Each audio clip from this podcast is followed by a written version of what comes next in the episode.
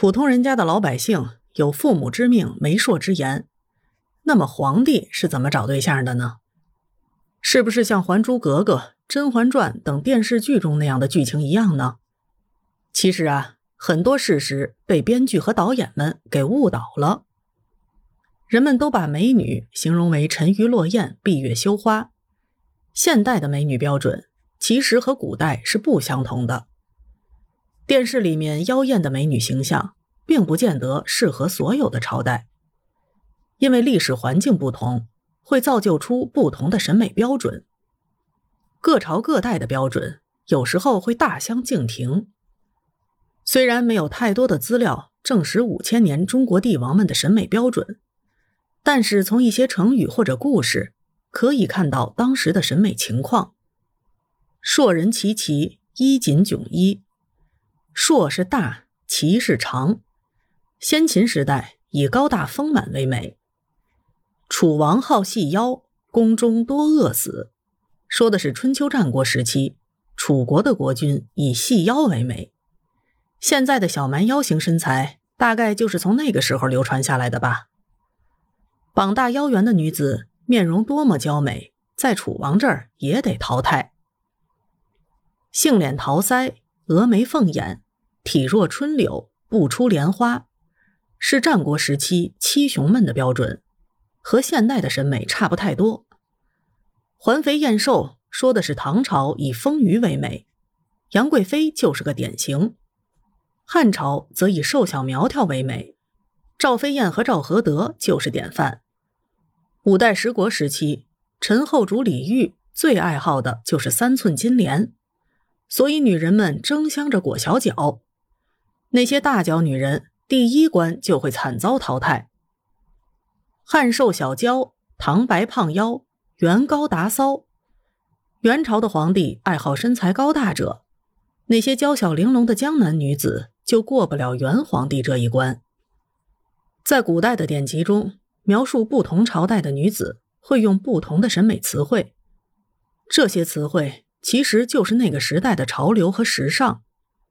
秦汉端庄奇硕，魏晋义雅绝伦，明朝德才兼备，清朝门第出身，各有各的时代特点。值得注意的是，皇帝的选美标准会大大的影响当时的时尚潮流。皇帝的眼光很挑剔。一个民间的普通女子当选皇妃，用过五关斩六将来形容，一点也不为过。根据野史传说，汉桓帝曾经派女官吴许到大将军梁商家为他的女儿女营裸检，从身材、走路姿态、是否有痣、是否处女、是否有痔疮，乃至肚脐眼、阴部、肛门等隐秘之处，都做了全面的检查。经过证实没有瑕疵之后，才被选为了皇后。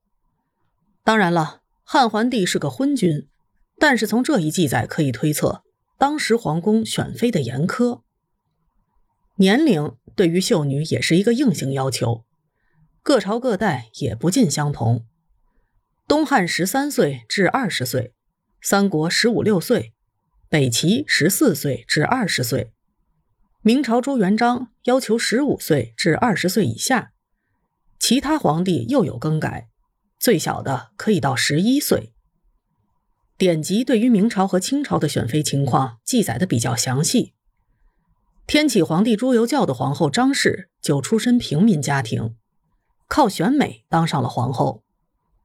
天启元年二月，时年十五岁的张氏选美入宫，当时参加选美的秀女。多达数千人之多，张氏经过重重选拔，最终击败了所有对手，四月被册立为皇后。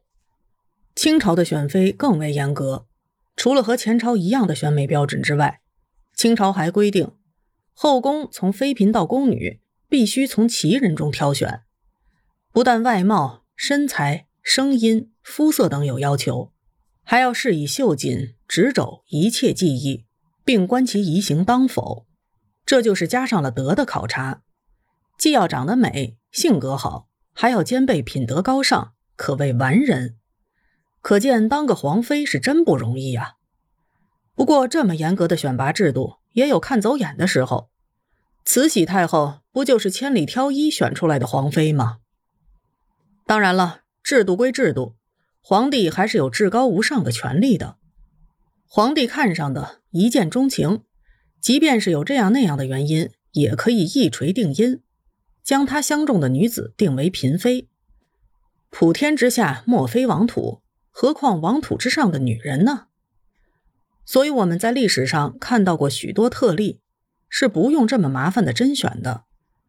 商纣王的宠妃妲己，就是帝辛征伐有苏氏部落的时候带回来的战利品，属于一见钟情抢回来的。而吴王夫差的宠妃西施，是越王勾践送给吴王的礼物，也不用参加选拔。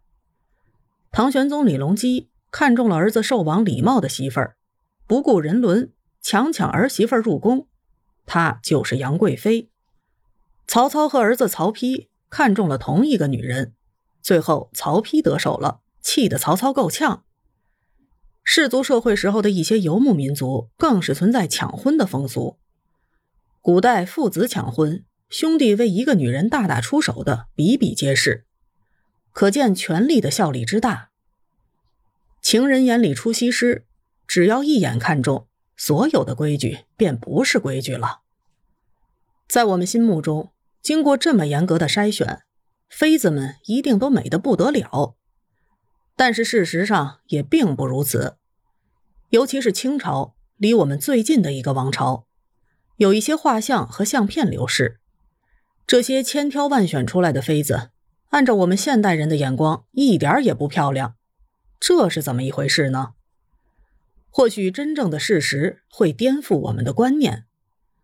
清朝皇室除了注重血统以外，还注重以德选妃。选妃的时候还必须着旗装，严禁时装。